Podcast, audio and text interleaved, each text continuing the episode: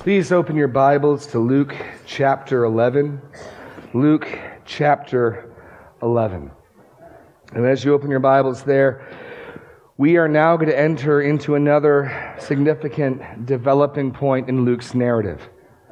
As you recall, we, we studied through the first nine chapters where Luke, after giving the birth accounts of John the Baptist and Jesus, goes on to establish the identity of the Messiah.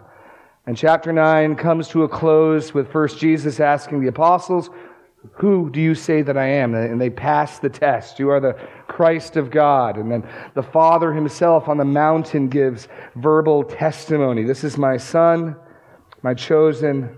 Listen to him." And coming down from the mountain, the, the, the narrative takes a turn as Jesus resolutely sets his face to go to Jerusalem. And after what he said in chapter nine, he's going to Jerusalem to die. He knows it. He's told his disciples, the reader, we know it.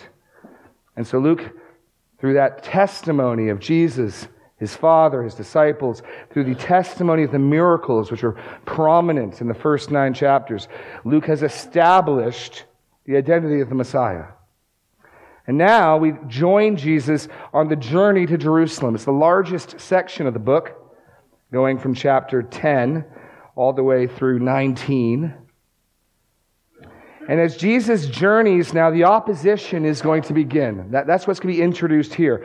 We, we've seen groups of opposition, the scribes and the Pharisees and the teachers, but now, starting in our text this morning, the crowds themselves are going to begin to turn on Jesus. And, and Jesus is going to focus more and more of his teaching on his disciples. In fact, in this section that we're in now, the journey to Jerusalem, miracles take a back seat. As we'll see even in our text today, the miracle is largely an aside to get to the controversy that takes place afterwards. Now, we're only going to look at verses fourteen to twenty today, but I'd like to read through verse thirty-six because this whole section is really a unit, as you'll see.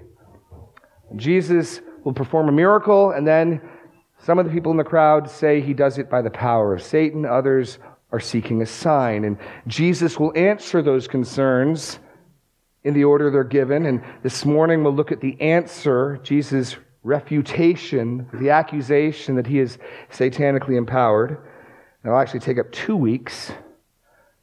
And then our own Greg Rolak will deal with the sign of Jonah, verses twenty-nine through thirty-two, as Jesus responds to the desire for signs. And then there's a final call of response and self-examination in verses thirty-three through thirty-six. After that, he goes to a dinner party. So this is all one unit we're going to look at in four weeks, but I'd like to read the whole unit to begin with. So Luke chapter eleven, starting in verse fourteen. "Now, he was casting out a demon that was mute. When the demon had gone out, the mute man spoke, and the people marveled.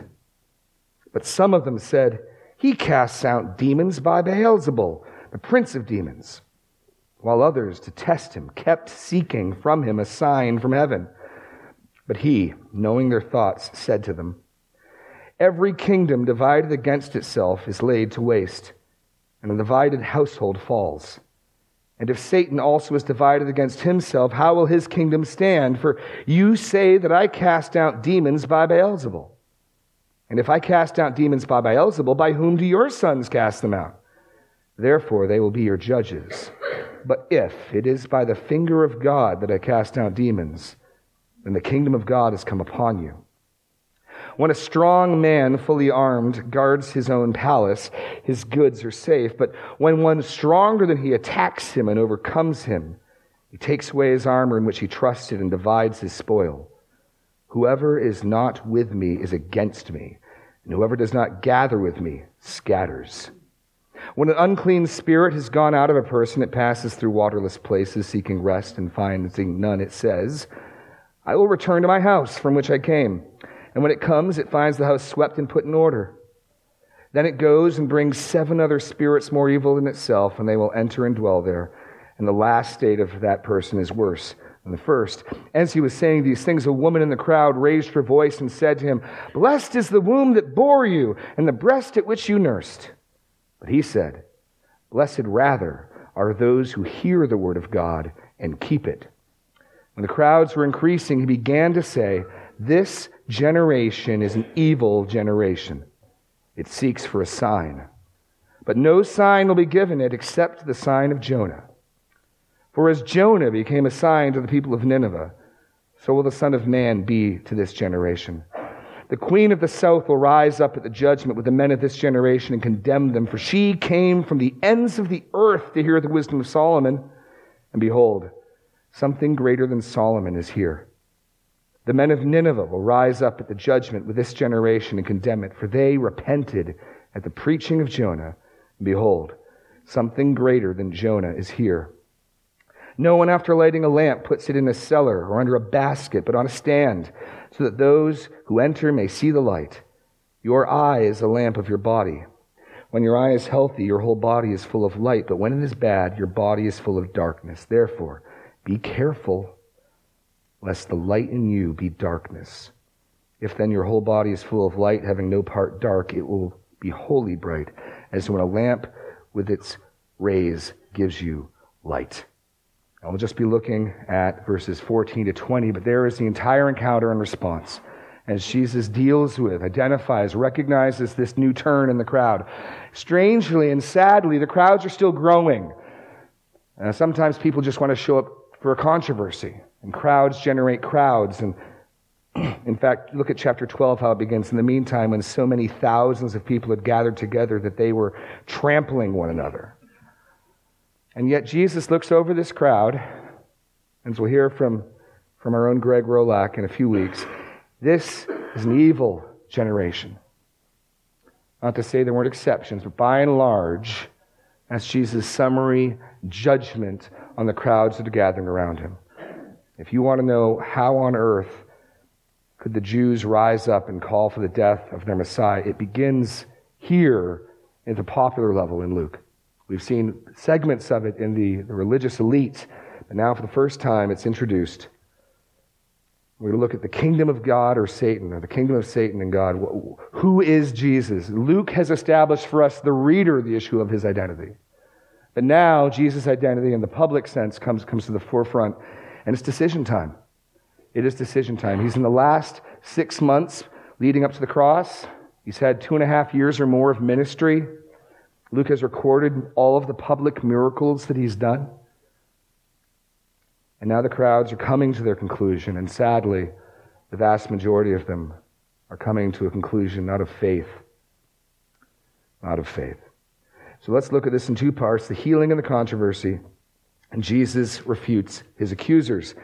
Now, I said earlier that the, the miracle here is almost incidental. In, in the previous narratives, prior to the shift in Luke, we'd get extensive descriptions of miracles with just cursory notes of response. You'd read something like the people marveled or they praised God. Here, just notice the way Luke is telling this in, in chapter eleven, verse fourteen. "Now, he was casting out a demon that was mute.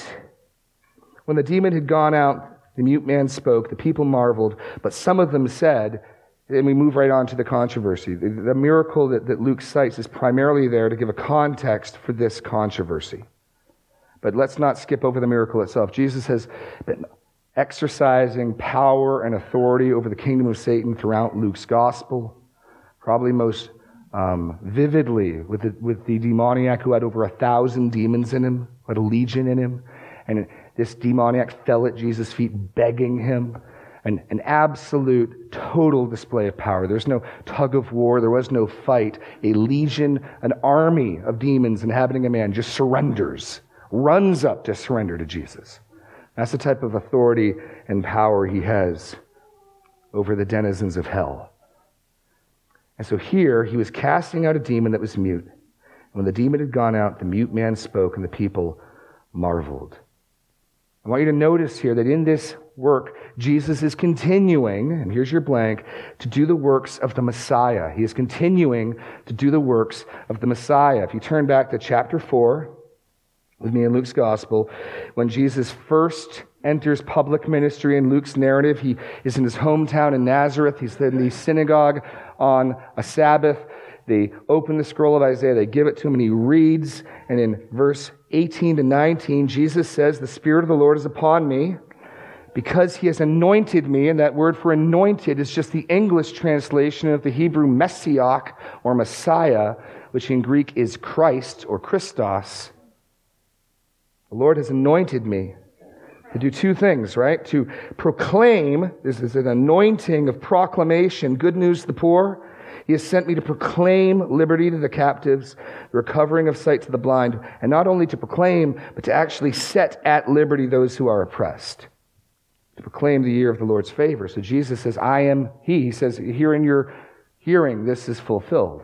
I am the one who the Lord has commissioned to proclaim a message of salvation and deliverance and to accomplish that deliverance. And that's what Jesus is on his way to do. And so these miracles of freeing and releasing and healing are the very things that, that identify him as the Messiah. Turn to, to chapter seven. If you remember when John the Baptist is in prison and he begins to be confused. This isn't the type of Messiah he was expecting. This isn't the way he thought the story was going to end. And he sends some of his disciples to Jesus. How does Jesus respond? In verses twenty-two to twenty-three, he answered them, "Go tell John what you have seen and heard. The blind receive their sight, the lame walk, lepers are cleansed, the deaf hear, the dead are raised, the poor have good news preached to them. Blessed is the one who is not offended by me." So Jesus again points to those miracles. And he says, they, they identify me for who I am. He doesn't explain it to John. He doesn't explain how there's going to be a, a cross before the crown, that there's going to be a humility before exaltation. He just says, no, John, you didn't mistake me. I am indeed the Messiah. And so this is another one of those miracles that is meant to attest to his identity. And that, that's what the miracles fundamentally were for. We're told at times Jesus does miracles purely out of compassion. But Jesus did not heal everybody on planet Earth. He didn't even heal everybody in Israel and Judea. Primarily the miracles attested to his identity. And here is another powerful demonstration of authority. There's, no, there's no, again, no tug of war, no conflict. It's just he speaks, the demons obey. He cast out the demon that was mute, and the demon had gone out. The man spoke. This man who was unable to speak is now joining in, presumably praise to God. And the people marveled. And again, that's not a new occurrence either. In fact, this marveling has been going on through the book. It started back when, when Zechariah was struck mute because he, incidentally, requested a sign. Remember when the angel told him, what will be the sign? The sign, Zechariah, is going to be that you aren't going to be able to speak. That's your sign. Or when the angels appeared to the shepherds, people marveled, Luke records. In fact, even back in chapter four, we just looked at, is Jesus read the scroll of Isaiah and sat down. The people marveled at the gracious words coming out of his lips. In John chapter eight, as Jesus calmed the storm, they marveled. But probably most notably in a similar context, back in chapter nine, if you remember in chapter nine, Jesus comes down from the Mount of Transfiguration. There's a demon-possessed boy that the disciples were unable to, to uh, exorcise. And Jesus cast the demon out, and in nine forty-three, while they were all marveling at everything that he was doing. But that's a common occurrence. And one of the things Luke's gospel makes clear is that Jesus' miracles were powerful, they were evident, the people who saw them were marveled. They weren't thinking, well, maybe he did that with smoke and mirrors. I, I only say that the contrast, today's proponents of miraculous powers, if they had them, there'd be no debate. No one is debating whether Jesus has power. In fact, that's the reason why they have to go to the tact that he's satanically empowered. Because there's not the slightest hope of saying, no, he really doesn't do mighty works. It, it's, it's, it's known by everyone. In fact, one of the reasons why the four, all four Gospels, the only miracle that all four Gospels contain, aside from the resurrection, is the feeding of the five thousand. And I was talking to Pastor Daniel this week about that, and he mentioned that one of the reasons why he thinks that all four Gospels contain that is because that was the miracle that had the most audience, the most spread of verification. And for anyone reading these manuscripts in the first instance, what they could most likely verify by living witnesses. I mean, just think of how the word would spread with five thousand men and their families telling what happened. This this man, just it just kept multiplying, and it kept multiplying, and it kept multiplying. And we, we all ate our fill, and there was food left over. Jesus is doing the works of the Messiah. Luke's been showing them to us, and we've seen them. The crowd has heard them. And, and that's important to mark, because part of what Jesus' response to both of these two um, responses from the crowd is going to be, you've seen enough, in short. I've, I've demonstrated my credentials. You've seen enough, and you're you're culpable. You're responsible. You ought to know who I am. In fact, I think he says, you, you do know who I am. But we'll, we'll get to that. So Jesus does the works of the Messiah, and the crowd marvels. But Luke really draws our attention here. As I said, the, the, the exorcism is incidental to what Luke wants to highlight, which is this controversy. Now Jesus, think about this, has, has done nothing but serve these people, nothing but give his time to these people. He was trying to get away in a desolate place, and the crowd found him, and he welcomed them. He, he healed all of their sick in Capernaum, and they came to him at sundown. Again and again and again, he's done nothing but serve and do good. He's preached the truth to them. He's he's spoken truly. He's received sinners. You think of the, the sinful woman who came and, and wiped his feet with her hair.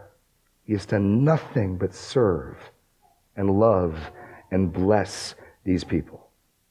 And yet amazingly we read, but some of them said, he casts out demons by Beelzebul, the prince of demons, while others, to test him, kept seeking from him a sign from heaven. Two different responses from the crowd. And we're primarily going to focus on the first response and Jesus' answer to the first response this week. But let's just look at that first one. Jesus, um, some attributed his power to Satan. Now, that word for Beelzebul is a word that first shows up in First Kings one two, where he's named as a god of Ekron.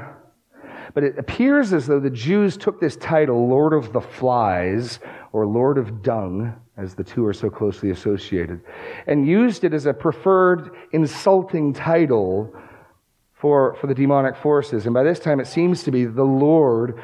Jesus, as you'll see in this text, uses it interchangeably with Satan. Basically, they're calling him empowered by Satan, but choosing the rudest, most derogatory title for that they can. You're empowered by the dung god, the fly god. That's how you're empowered.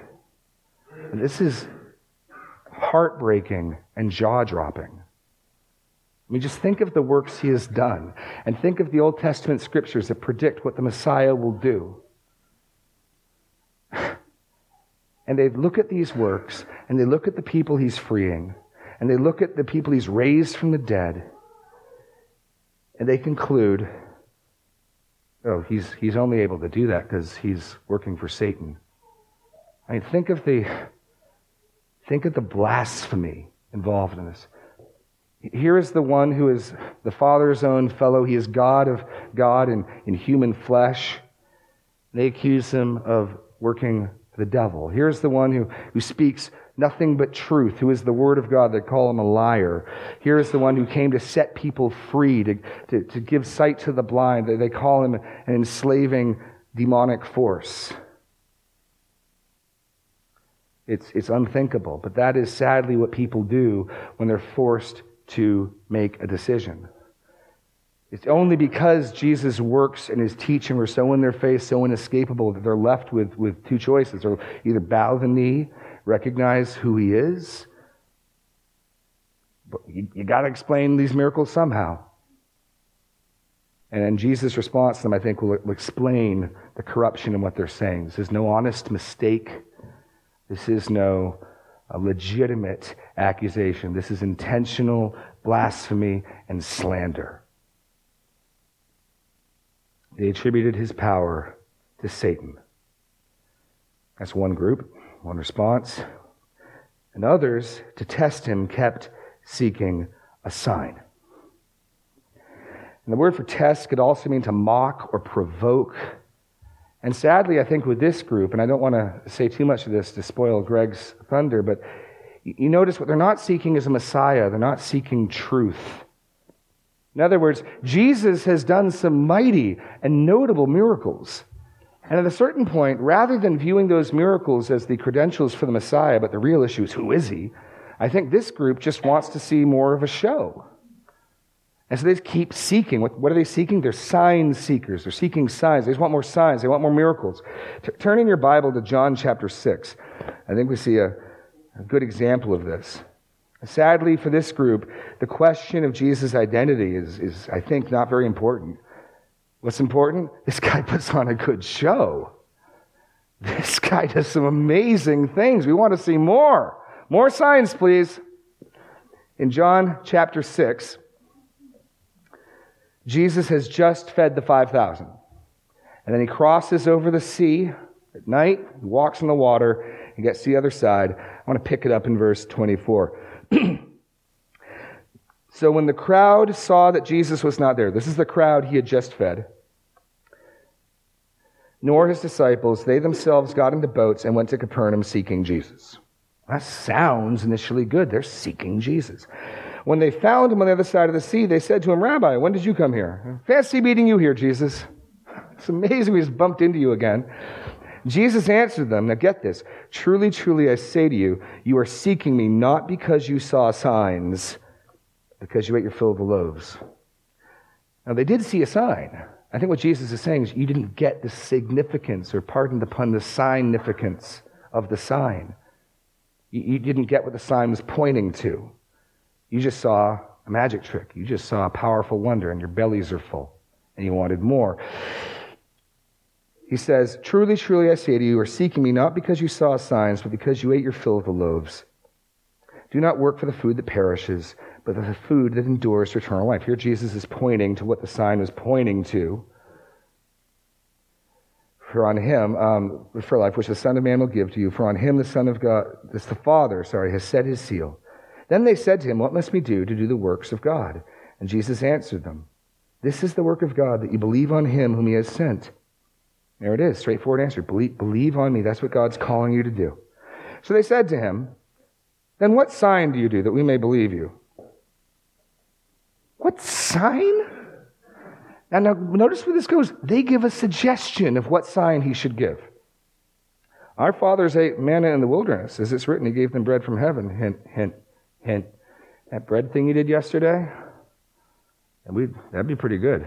We, our stomachs are grumbling, and you know Moses didn't just give him bread one day. Moses gave him bread day after day in the wilderness with the manna. So hint, hint, Jesus, what sign will you do? But that bread thing was pretty cool. And just the absolute stunning audacity. What sign will you do? He just did. It boggles the mind. Jesus said to them, truly, truly, I say to you, it was not Moses who gave you the bread from heaven, but my Father gives you the true bread from heaven. For the bread of God is he who comes down from heaven and gives life to the world. They said to him, Sir, give us this bread always. Jesus said to them, I am the bread of life. He does not feed them again.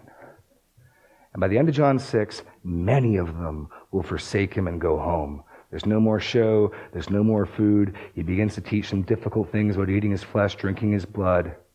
And this crowd that was so eager to chase him to the other side of the sea for more food, for another sign, when they get denied that, they go home grumbling. So back to Luke eleven. These are the two responses. Some attribute his power to Satan, and others to test him or seeking a sign. And we won't say any more about the sign because that's what Jesus responds to directly in verses twenty-nine through thirty-two. Jesus is going to deal with both of these accusations or responses. We're going to spend the rest of our time looking at how he responds the accusation that he is empowered by Satan. Jesus now refutes his accusers. And he does it in three if statements. You'll notice them there in the text. Verse eighteen, if Satan also is divided against himself, how will his kingdom stand? Verse nineteen, if I cast out demons by Beelzebul, by who do your sons cast them out? Verse twenty, but if it is by the finger of God that I cast out demons, then the kingdom of God has come upon you. He's going to give three conditional if clauses which form his refutation, and it's devastating. Let's, one other thing before we dive in. Notice the grace of our Lord. He's going to refute them. He's going to silence them. He's going to shut them down. But even that is a grace. He's trying to show them. This is one more last-ditch effort to show them, abandon this corrupt way of thinking. I mean, he could just call down fire from heaven and blast them. I mean, they just... the level of blasphemy they committed in accusing the Holy One of God to be empowered by the Lord of the Dung. And yet he, he reasons with them. He, he shows them the corruption in their thinking. And what's the implication of that? Repent. Stop thinking this way. Recognize just how broken your reasoning is. The three, three refutations. First, their accusation is irrational. Their accusation is irrational. Now, as Jesus begins in verse seventeen, it says, "He, knowing their thoughts, said to them." Now, I could be that this is some supernatural knowledge, or could simply be Jesus picking up. They're whispering. They're, they're not saying this to him. They're, they're saying to one another. And I don't think they know that he gets this yet, because when he begins, he begins with an axiom, something they'd all agree to, nothing controversial. And he says this: "Every kingdom divided against itself is laid to waste, and a divided household falls." And that's supposed to be axiomatic, self-evident. No need to sell that. That's obvious. Of course, civil wars weaken kingdoms. Of course, houses divided are not strong. Of course. They're not surprised. They, I don't think they see where he's going until the first "if" comes out. "And if Satan also is divided against himself, how will his kingdom stand? For you say, I cast out demons by Beelzebul." And they go from nodding and, of course, to, uh-oh. It's irrational. Satan, here's your blank, is not divided against himself. We know from other scriptures that Satan and his forces are, are united under leadership, that there is orderings and hierarchy. There are plans and schemes. Listen to Ephesians six twelve. "We do not wrestle against flesh and blood, but against rulers, against authorities, against cosmic powers over this present darkness, against the spiritual forces of evil in the heavenly places." It's not as though Satan's kingdom is in anarchy and every demon's just doing his own thing. No, we know from the Scripture that they're ordered. There's a plan, there's a purpose. Paul elsewhere in Second Corinthians two eleven says, "We are not ignorant of Satan's schemes, his plans." There is a logic, a broken logic, but a logic nonetheless to Satan's plans. And his kingdom is not a kingdom of anarchy. And they know that. And so Jesus is saying, look, how on earth does what you're saying even make any sense? I mean, maybe you could use that excuse for one exorcism. Maybe you could explain Satan's trying to trick us. Because after all, in Deuteronomy, he speaks about prophets who may be able to work a wonder, and but if they don't speak according to what God's word says, it's being done to trick them, to test them. But Jesus has just a wake behind him of, of exorcised demons, thousands. And people who are still in their right mind. One of them's out preaching the gospel to the Decapolis. How on earth could that be Satan's strategy? It doesn't make any sense. And this is the type of place you have to go to when you're cornered, when you're confronted with the living Christ, when, when there is no other way to, to put him aside. It's, it's irrational. But second, it's not just irrational, it's hypocritical. It's hypocritical. He says to them, "And if I cast out demons by Beelzebul, by whom do your sons cast them out? Therefore they will be your judges." Now, presumably, we don't have much information on this, but presumably um, in Israel and, and, and under Judaism and under the Pharisees and the ministries and the temple and, and the synagogues, there's some itinerant form of, of Jewish exorcism. In fact, turning your Bibles to Acts chapter nineteen, Luke does actually give us one example of this in Acts nineteen. It's the only one I'm aware of in the Bible, so it's worth going to. And so the, the, the logic is this. Approved by the Pharisees, temple-approved, synagogue-endorsed, exorcisms or attempts at exorcism, ministry to demon-possessed people was undergoing. And, and the Pharisees and the people and the crowds thought this was good. They thought it was the work of God. They blessed it. They, they recognized in it God at work. And Jesus' argument, is point one as you turn to Acts nineteen, is that Jesus' power is just incredibly greater than theirs. Well, you'll see just how weak and impotent the Jewish exorcists are here in Acts nineteen. Verse thirteen. Some of the itinerant Jewish exorcists undertook to invoke the name of the Lord Jesus over those who had evil spirits, saying, quote, I adjure you by the Jesus whom Paul proclaims. Seven sons of a Jewish high priest named Sceva were doing this, but the evil spirits answered them, Jesus I know, and Paul I recognize. Who are you? And the man with whom the evil spirit leaped on them, mastered all of them, and overpowered them, so that they fled out of the house naked and wounded. Now you can read your New Testament through and through. Nothing like that ever happened to Jesus or the apostles. Ever. And yet, and the logic of Jesus' argument is, men like these, as ineffectual as they were, We're, we're endorsed, recognized as doing God's work. So the logic is, okay, you've got people doing this to a much lesser degree. You're rec- and you're seeing in that the work of God, the power of God. And then I come along, and my disciples come along, and we do such a greater work, such a, a more consistent work. None of my disciples are, are getting beaten by demoniacs. And you can then say, no, no, he's doing it by Satan. It's absolute hypocrisy. I mean, by that logic, Satan's kingdom is far more powerful than God's kingdom. The people working in God's power can do these feeble works, but Satan can do the powerful. No, it's, it's hypocritical. Absolutely hypocritical. Therefore, point two, they are self-condemned. They are self-condemned. That's, that's the logic of, therefore, they will rise up and be your judges. The day of judgment, when you rejected Jesus' works, it's almost like on the video screen will be them saying and looking at these itinerant exorcists, well, the Lord's really working through them. They're doing the work of the Lord. Well, they wouldn't say Lord. Would they? They, they're, they're doing the work of the name. That's oftentimes how they'll refer to the Lord. Um, and that will be their condemnation. They're self-condemned. It's, it's, it's irrational. It's hypocritical. This is the final point, I think, the culmination here in verse twenty. Their accusation, though, ultimately is deceitful. Their accusation is deceitful. This is the strongest rebuke I think Jesus makes. Final if.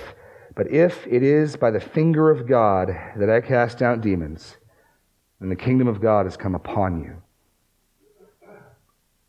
Now, what do we make of this phrase, the finger of God? There's an Old Testament antecedent. Please turn your Bibles back to Exodus chapter eight.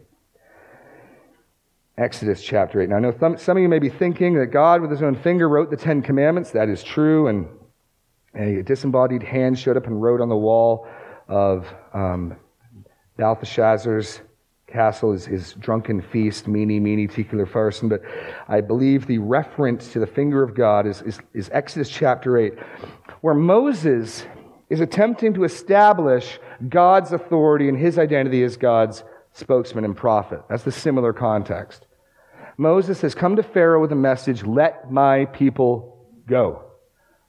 And God validates that message by giving Moses the ability to perform signs and miracles.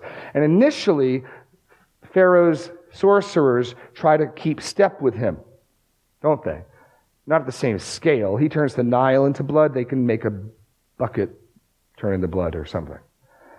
But they finally get to one they can't match. And so in Exodus chapter eight, we'll pick it up in um, verse sixteen. The Lord said to Moses, say to Aaron, stretch out your staff, strike the dust of the earth so that it may become gnats in all the land of Egypt. And they did so. And Aaron stretched out his hand with his staff and struck the dust of the earth, and there were gnats on man and beast. All the dust of the earth became gnats in all the land of Egypt. The magicians tried by their secret arts to produce gnats, but they could not. So there were gnats on man and beast. Then the magicians said to Pharaoh, this is the finger of God. But Pharaoh's heart was hardened. What are they saying? What they're saying is this. Pharaoh, what these men are doing can only be explained as the power of God. Now, they, they're, they're doing works through their own sorceries, their rites, their magic, whatever you want to make of that. And what they're saying is, this isn't a whole different league, Pharaoh. Which is to say, this is undeniable. That's the point.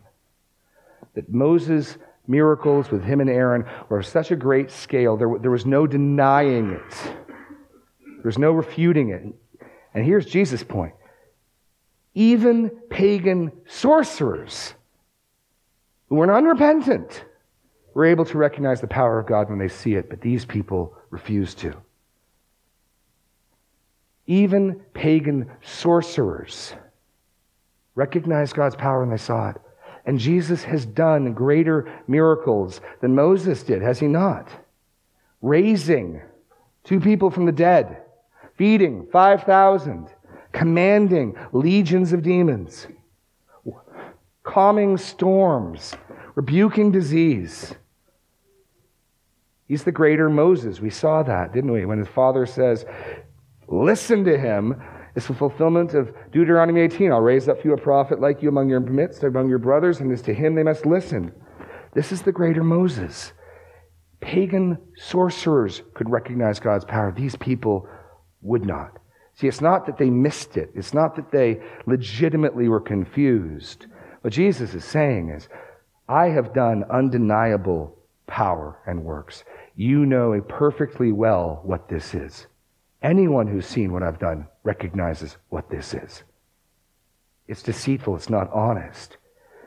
You see what they're doing, and turn one more time to Ro- to Romans chapter one.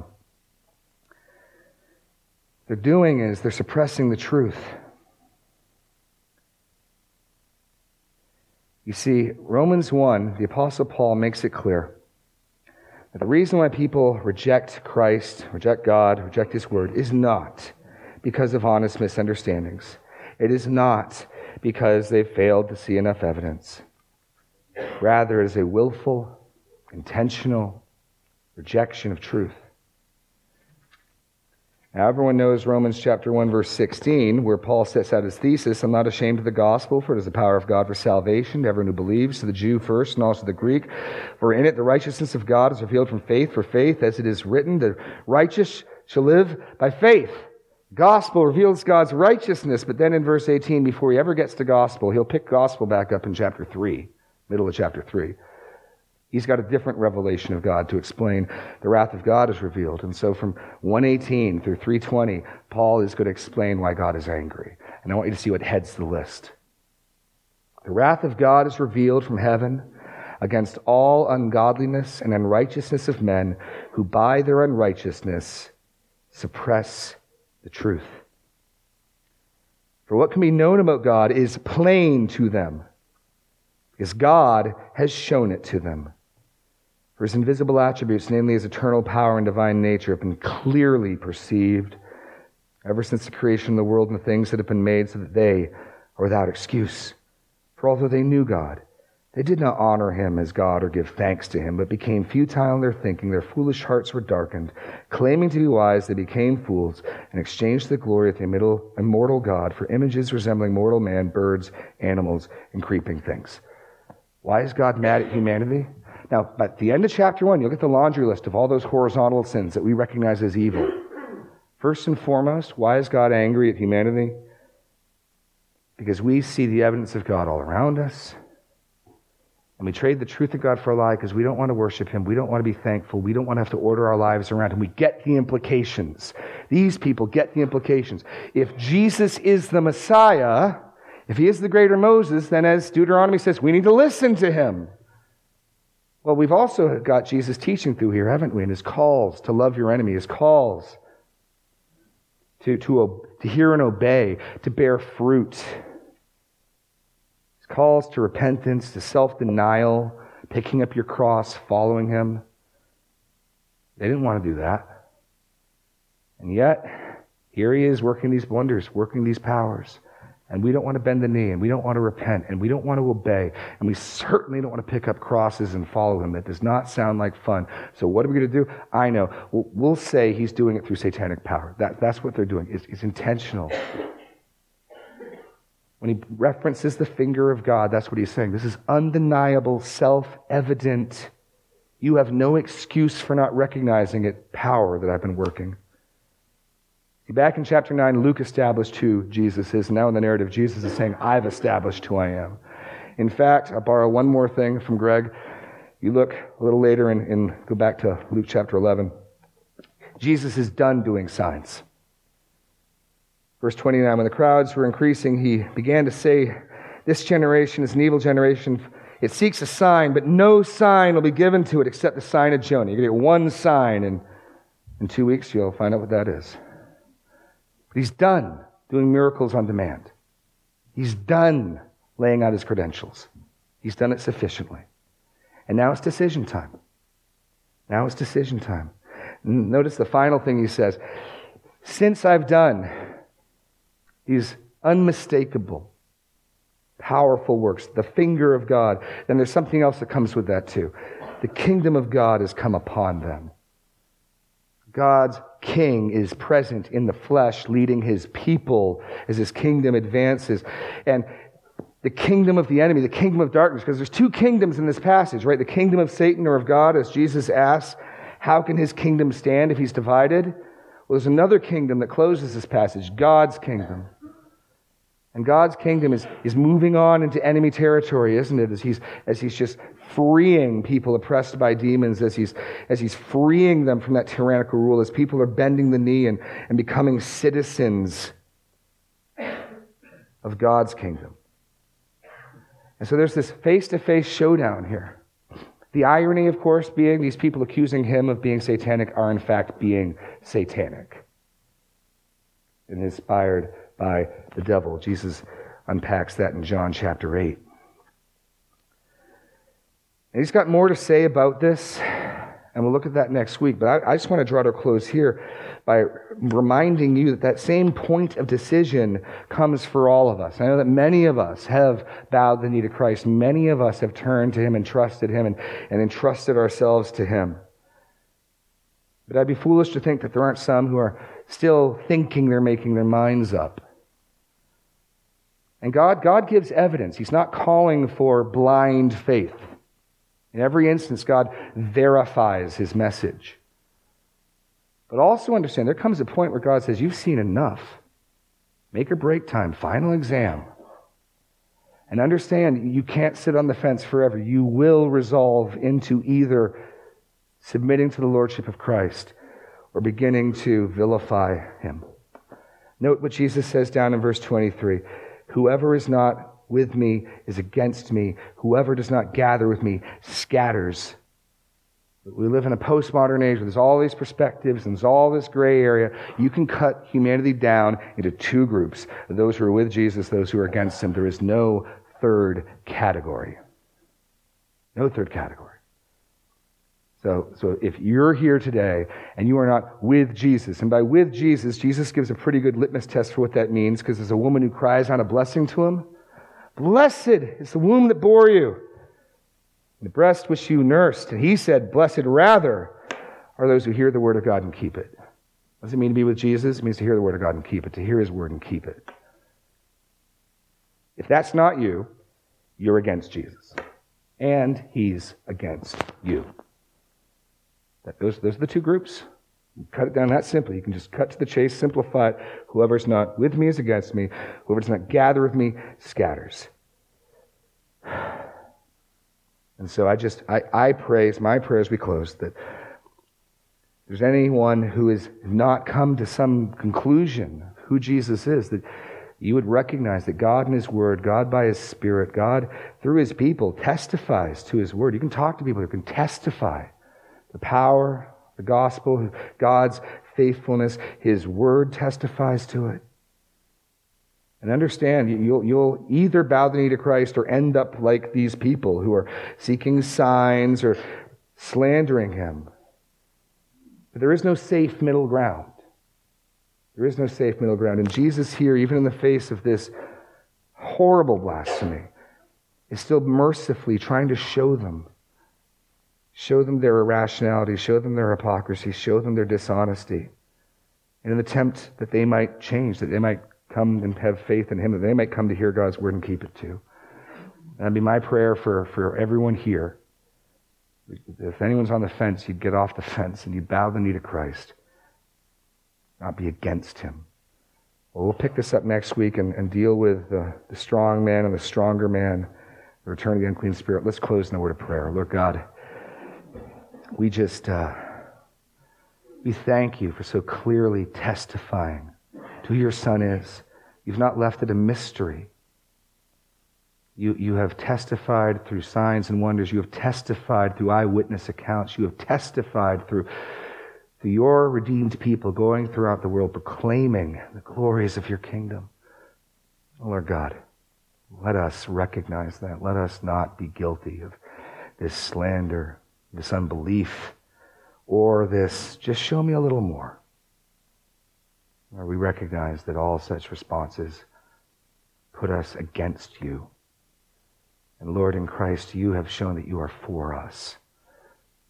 So Lord God, just pray that you would open our eyes to see, give us ears to hear, that we would be for and with Christ, that we would hear his word, that we would keep his word, that we would have no doubts, but great confidence in who Jesus is, our God, our Savior, our Messiah. In Jesus' name, amen.